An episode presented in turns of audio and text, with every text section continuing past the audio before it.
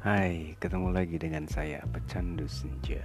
Dan kali ini saya akan membawakan sebuah uh, artikel yang yang mana artikel ini bercerita tentang bukan bercerita sih ya, tapi uh, ya menceritakan tentang sebuah gunung yang sangat terkenal yang letusan pertamanya itu tahun 1883 dan ketinggiannya 2667 uh, feet tapi kalau di meter cuma 813 kecil ya maksudnya pendek nggak terlalu tinggi sih. Tapi dahsyat. Uh, letusannya teramat sangat dahsyat. Mungkin kalian tahu mungkin anda anda tahu gunung apa itu? Iya betul sekali. Itu adalah gunung Krakatau. Ya gunung Krakatau yang terkenal sangat-sangat melegenda di dunia. Bahkan konon katanya itu gunung meletus jauh sampai ke Eropa.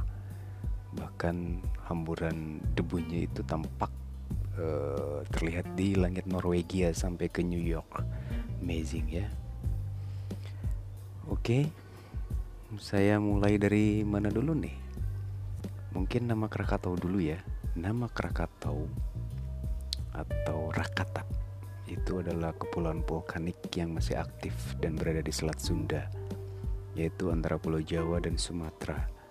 Nah, nama ini juga disematkan pada satu puncak gunung berapi di sana, yaitu Gunung Krakatau yang sirna atau hilang karena letusan uh, katalismik pada tanggal 26 sampai 27 Agustus 1883 pada tahun 20 eh sorry 20 lagi dan pada tahun 2019, kawasan yang sekarang merupakan cagar alam ini memiliki empat pulau kecil. Yang pertama, Pulau Rakata, Pulau Anak Krakatau, Pulau Sertung, dan Pulau Ranjang atau Rakata Kecil.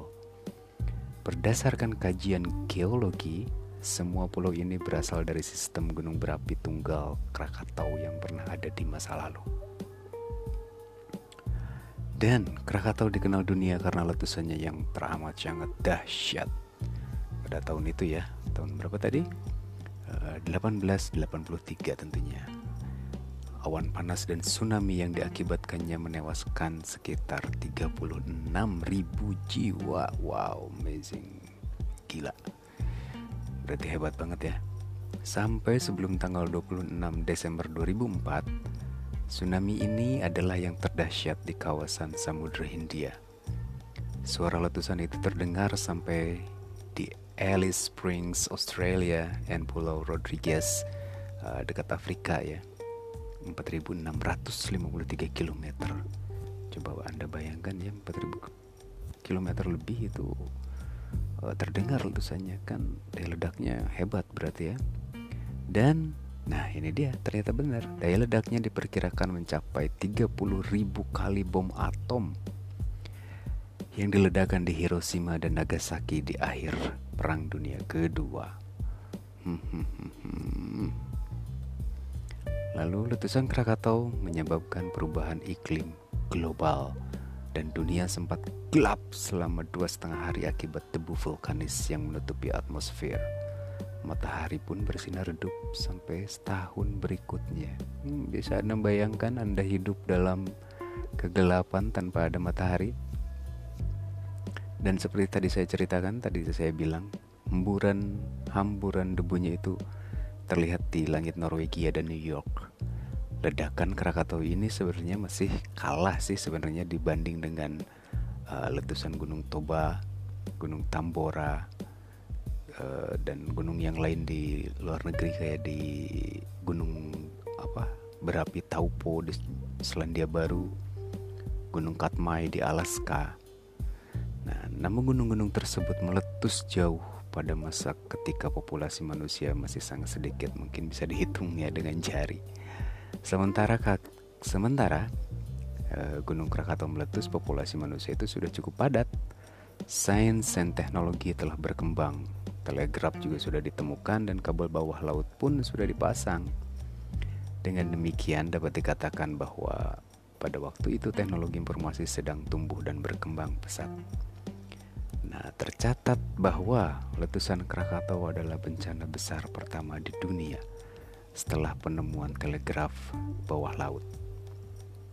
Kemajuan tersebut sayangnya belum diimbangi dengan kemajuan di bidang geologi. Nah, para ahli geologi saat itu bahkan belum mampu memberikan penjelasan mengenai letusan tersebut. Gunung Krakatau yang meletus getarannya sampai uh, getarannya itu terasa sampai ke Eropa. Hmm, amazing ya. Gila, bukan amazing sih. Dan oke, okay, Kayaknya ini episode pertama dari Gunung Krakatau dibanding dengan letusan-letusan yang lain meskipun kalah sih ya sama uh, Toba atau Tambora yang ada di kita di Indonesia. Nanti saya akan sambung lagi dengan episode yang kedua tentang perkembangannya sampai saat ini lalu munculnya Gunung Krakatau dan erupsi. Terus anak-anaknya anak Krakatau maksudnya bukan anak orang ya. Anak Krakataunya. Nanti akan sambung ke episode kedua. Oke? Okay? uh, thank you and goodbye